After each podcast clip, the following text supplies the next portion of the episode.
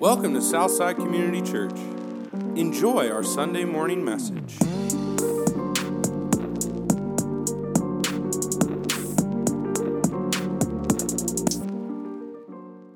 So a guy named Simon, who was a Pharisee, a religious leader at the time, invited Jesus to his house.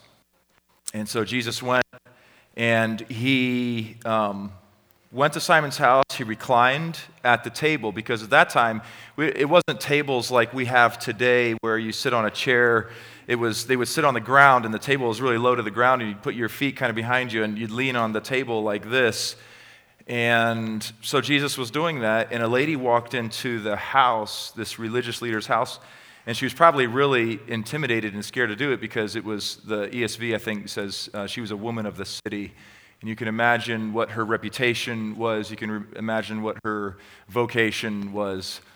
And she found Jesus reclining at the table, and she just stood behind him, and she started to cry. And as her tears fell to Jesus' feet, she got down and like wiped her feet with her hair. And then she had brought with her an alabaster, a jar of alabaster oil, and she opened that and started to anoint Jesus' feet with oil as an act of extravagant worship. Well, Simon, it said in Luke 7, he said under his breath to himself, you know, and people are kind of saying stuff about people, but you know they're talking about him. He just kind of said, man, if he was a prophet, he would know who she was, and he wouldn't allow this. Jesus said, Simon, I have something to say to you. And he said, imagine there's a person who lends money to people. And to one person, he lends 500 denarii. And another person, he lends 50 denarii. And then he sees that the person can't pay him back, and he forgives them both the loan. Which one do you suppose would be more grateful? And Simon said, well, I suppose the person that owed more. And Jesus said, you judged wisely. And he said, and then it says he turned to this woman and faced her. And he was still talking to Simon, but he faced the woman.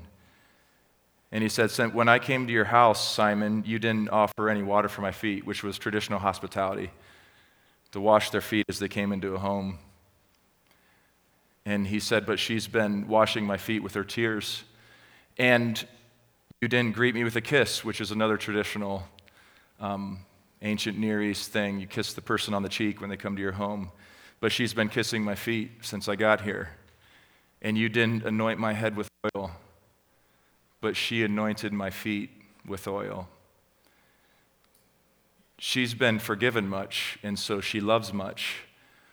But people who don't think they've been forgiven much, don't love much.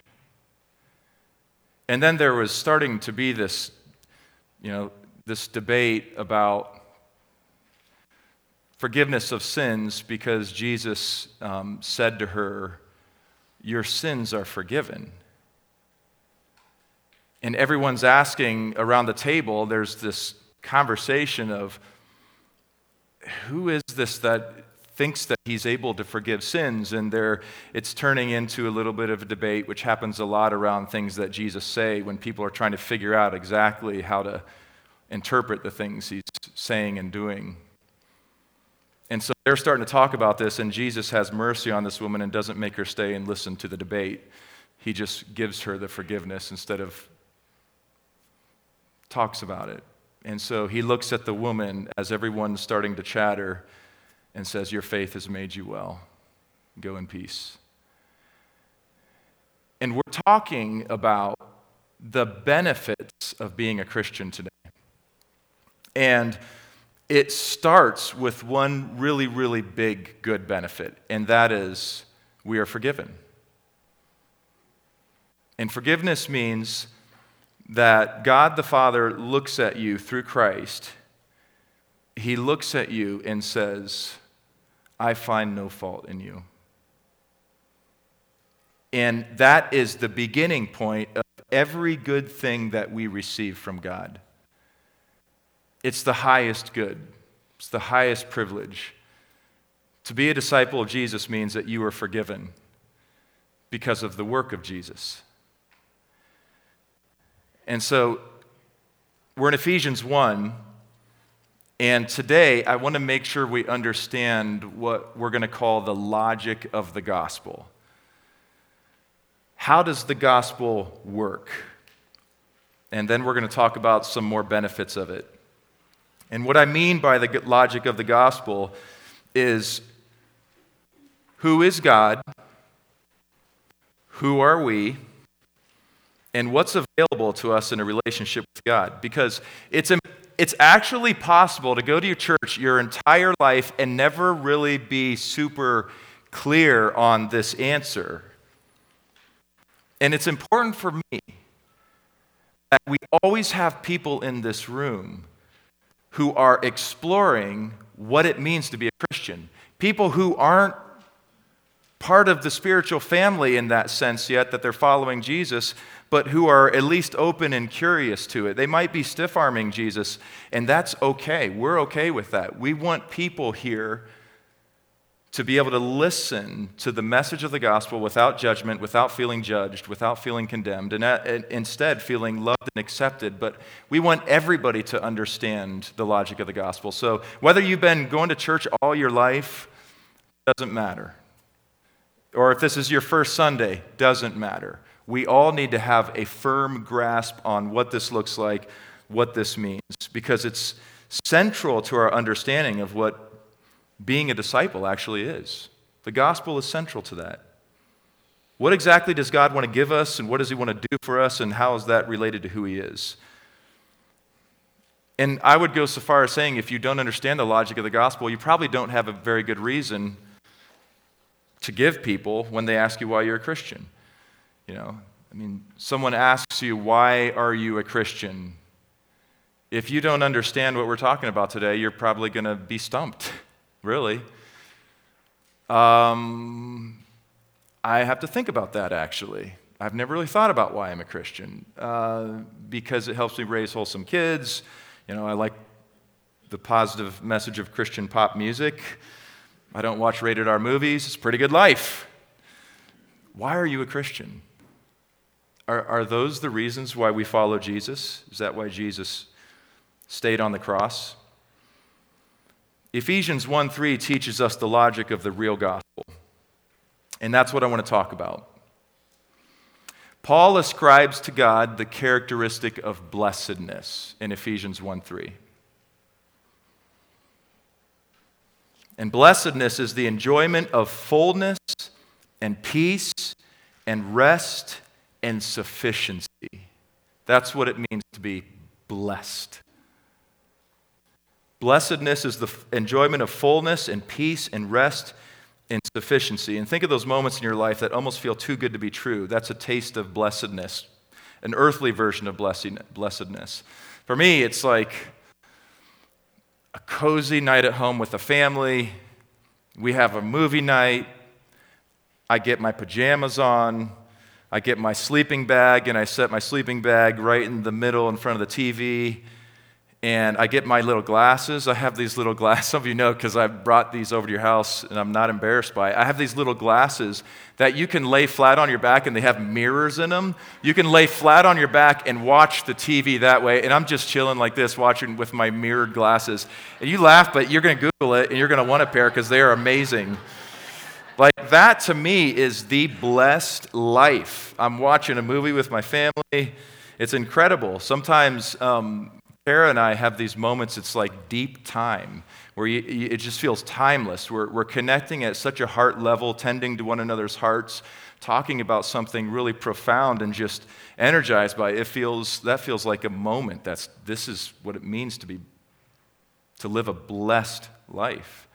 Or you're sitting in a circle with friends, you know, just shooting the breeze, not even talking about religious stuff, just being together, caring about people and knowing they care about you. That's a pretty good feeling.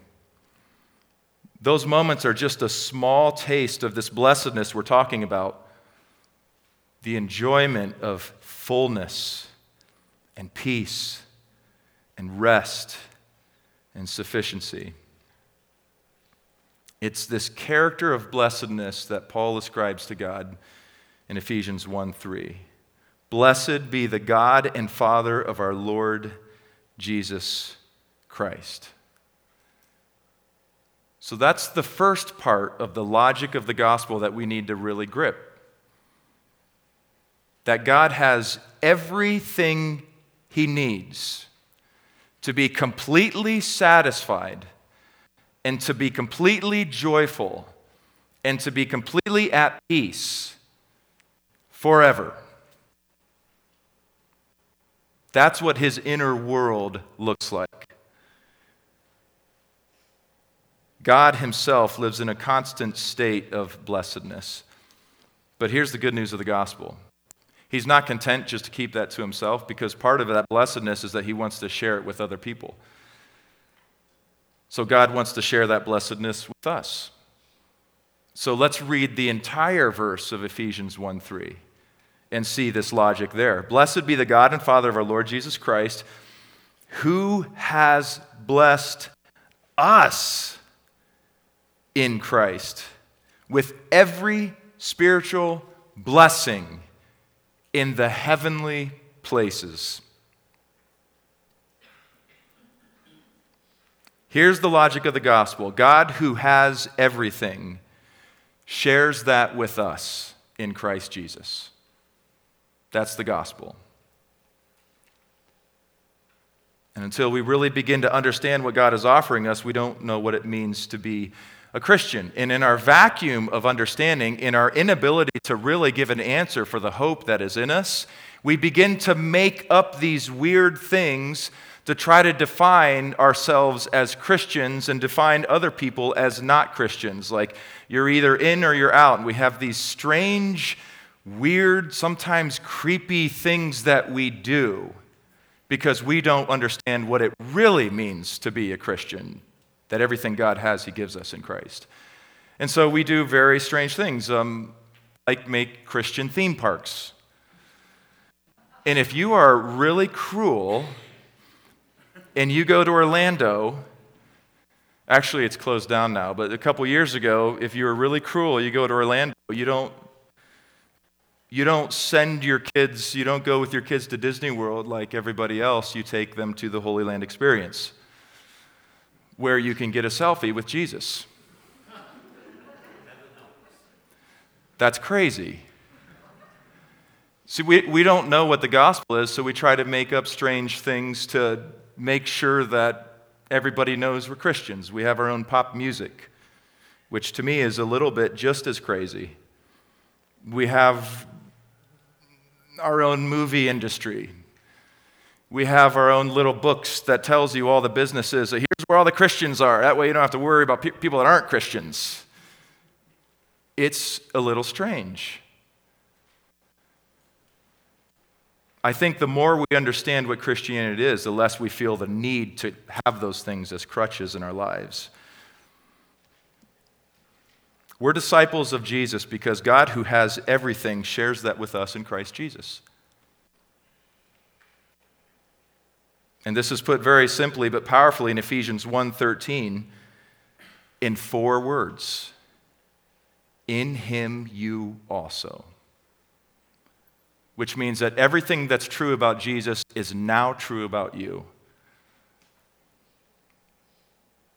What is in Christ is now yours. What is Christ by nature is now yours by grace. He's given us everything. He's given us the kingdom. So let's talk for a little bit about what are some of the things that are included in everything. But it's pretty much everything. So we're not going to be able to be exhaustive. And it's kind of hard to even know where to begin. In verse 3, Paul calls it every spiritual blessing in the heavenly places. So it's so comprehensive what God has given us in Christ that the Bible has to explain it in three tenses. It explains it in past tense, in present tense, and in future tense. He can't download all of it to us in one time. So Christ has blessed us, Christ is blessing us, Christ will bless us. That's what it means to be a Christian. You are on the receiving end of God's goodness for all of eternity. And some of it starts now. So that when people talk about, last week I think I said, it's important to understand that we don't go to heaven when Jesus comes back. Jesus brings heaven to us. And so it's important for us to understand that right now, there's a little bit of heaven that's actually here today in this room. It's in you. You carry inside of you this particle of heaven on earth right now. It's an intermingling that happens at the point of a Christian because you have the Spirit of God in you. And where the Spirit of God is, there is not only freedom, but heaven. And so what's available to us now? What are some of these spiritual blessings that God has given us in Christ? He's coming back and everything's going to be. We're going to receive it all at that moment. But what's available to us now? Let's talk about it. And one thing that I didn't put in your notes is, he changes you. He actually makes you, we talk about the fruit of the Spirit a lot. He makes you more loving and kind and gracious and forgiving and easy to be around and less judgmental and all sorts of really, really good things. And he turns us into what Jesus is like. He gives us Jesus' personality. And every time the Bible talks about us becoming more like Jesus in the New Testament, it always uses the passive tense of the verb, which means that he's doing the heavy lifting. So he's doing it. We're not making ourselves more like Jesus. Part of the package deal is that he's making the fruit of the Spirit come alive in us. We're on the receiving end of even that. And another nuance of the fruit of the Spirit, we talk about it all the time, but here's something else, here's another way to think about it. If you want to see if the fruit is genuine, if you want to see if my fruit is genuine, which is okay for you to want to do since I'm a pastor, don't see how I'm acting on Sunday morning, because I can act for an hour and a half. You should ask my family. And you should ask the staff of this church, because the people who are closest to you will see the fruit most clearly. That's why it's impossible for us to know where anyone's really at, just seeing each other on Sunday mornings. We have to be a little more involved. The fruit of the Spirit will be most experienced by those closest to you. If that's not true, then it's not the genuine article. Here's some other good things that we get. One, profound spiritual wisdom that can match the complexities of life. Life is complicated. There's not easy answers, but the gospel can match the complexity of this life. It can answer everything. It can help with everything.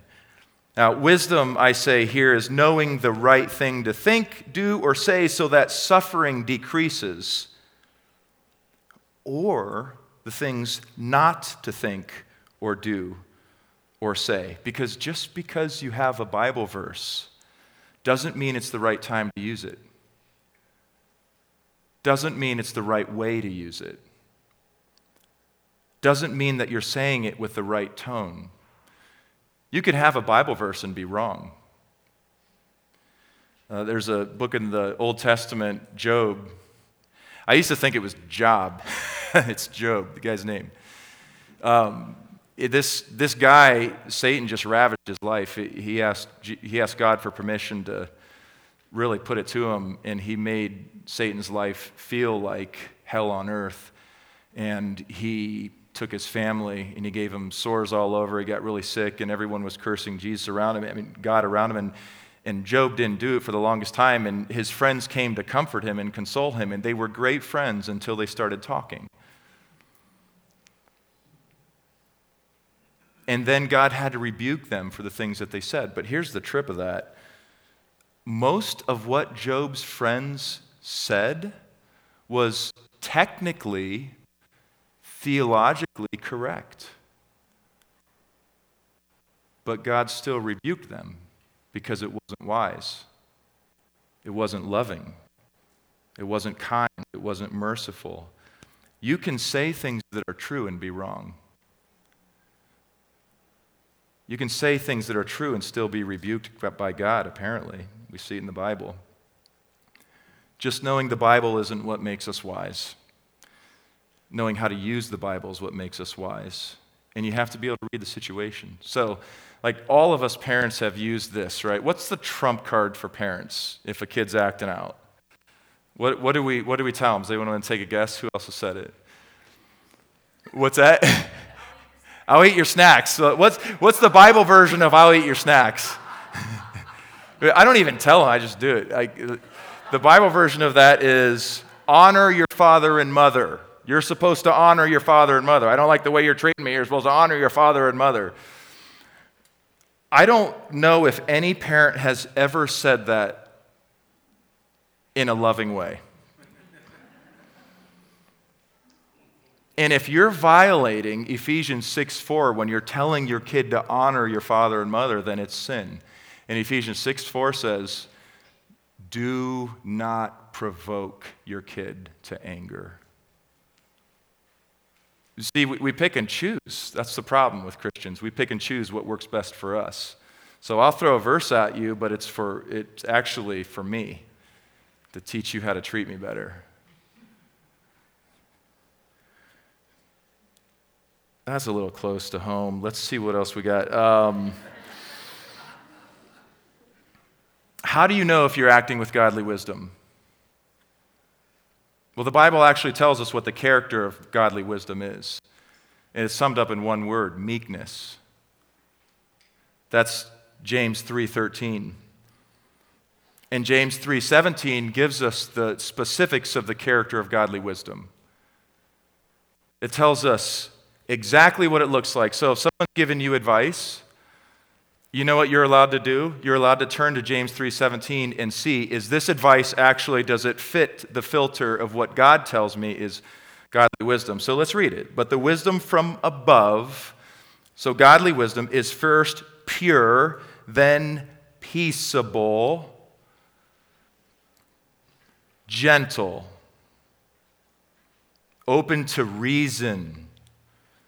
I'm not slamming down, this is the final word, I'm not talking about it, we're done talking about it, this is how it is, that's the way it goes, I said it, we're done. No. You don't get to do that.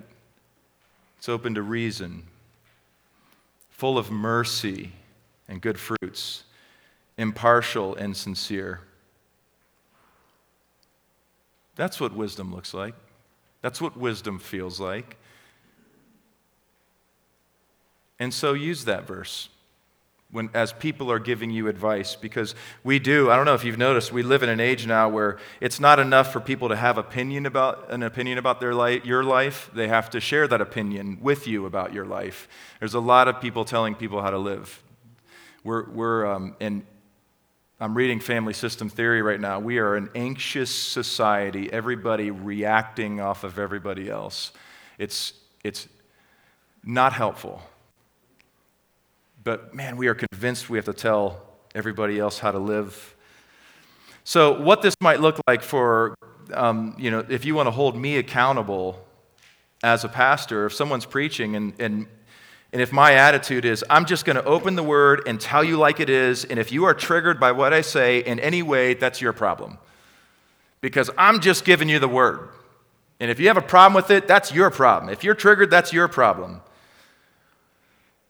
No, that's my problem, because I'm not acting in love, and it's not peaceable, and it's not gentle, and it's not open to reason. So I'm sinning is what's happening, and you should call me on that if that happens.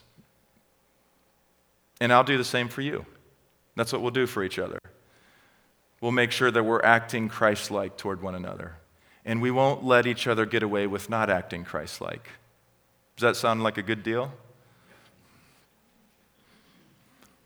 And there are thousands of small decisions we have to make every day, and the longer we walk in relationship with Jesus, the longer we learn to think like him, the longer we manifest who he actually is, and we become gentle and peaceable and full of reasonableness. And there's not a book in the world big enough to be able to answer every decision you have to make even in a day, to tell you exact instructions on what you have to do. So Scripture actually... when we are given the mind of Christ, as we read Scripture, it doesn't just give us an answer to every little situation. It tells us how to think and how to act and how to love well. And as we do that, we grow in wisdom. All right, next one. We also get a large spiritual family to provide a safety net of protection and resources if things go south. And this passage in Mark 10, 29 through 30, it talks about that. Jesus said, I think this is right after Peter said, well, some of us have left pretty much everything. I mean, I was in a boat. I had a fishing business with my dad. It's probably pretty good. And I left that. So what's in it for us? Jesus said, truly I say to you, there is no one who has left house or brothers or sisters or mother or father or children or lands, which means some of us have to do that. Not everybody has to leave everything, but some people do. Some people, you become a Christian and there's an immediate divide in your family, you and everybody else. Some of you know what it feels like.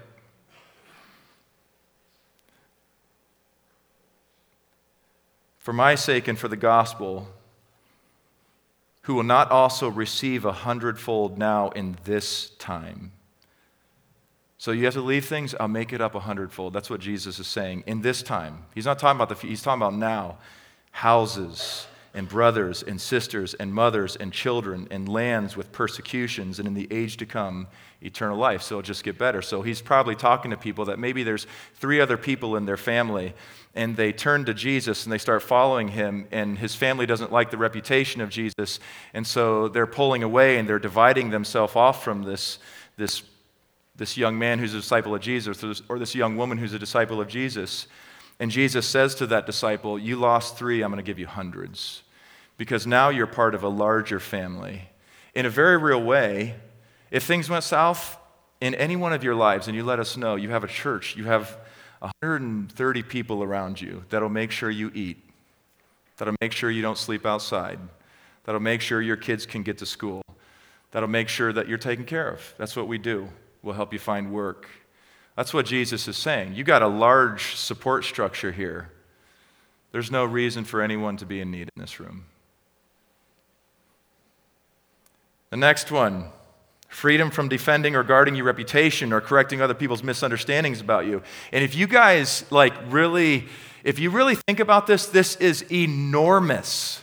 You don't have to worry about what people think about you anymore. Has anyone ever assumed the worst about you? Has anyone ever judged you? Has anyone ever slandered you? Has anyone ever misunderstood or misread something that you did, and you get this compulsive feeling like you have to make sure that they're not offended? You have to explain yourself. You have to make sure. I wasn't there because I was doing this. I mean, I was doing something really good, or I didn't. I mean, there's all sorts of ways that we feel like we have to manage what other people are thinking about us, and we don't have to do that anymore as Christians.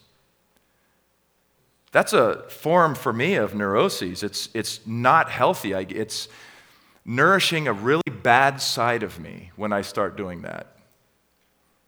I read somewhere that this won't make sense to a lot of us, but it's a weird statement, and I had to really think about it, but I read somewhere this week that all anxiety is your false self asking to be nourished.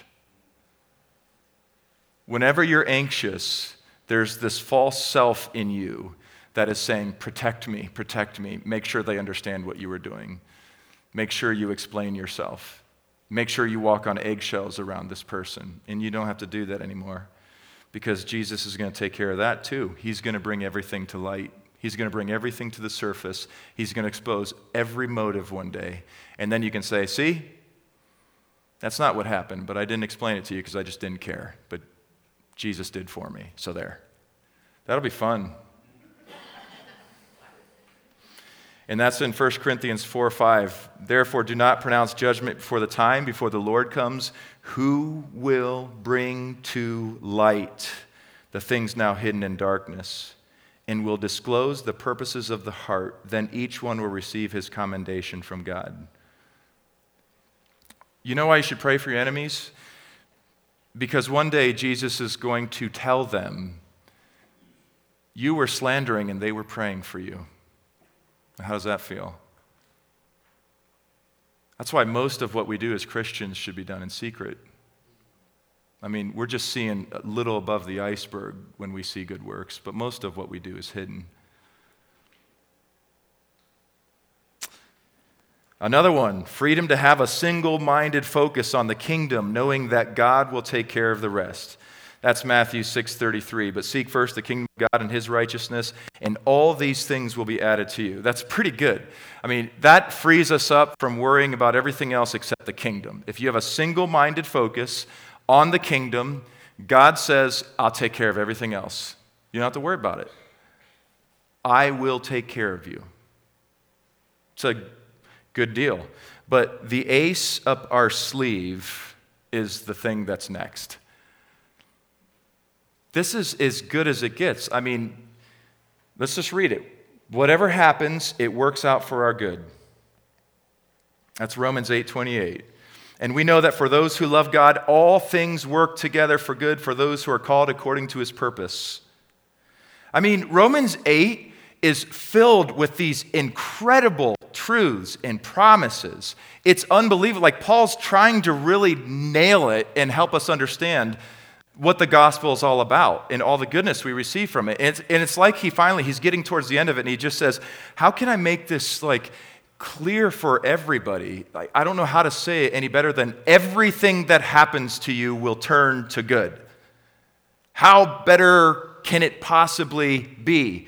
Everything that happens to you will work together for your good.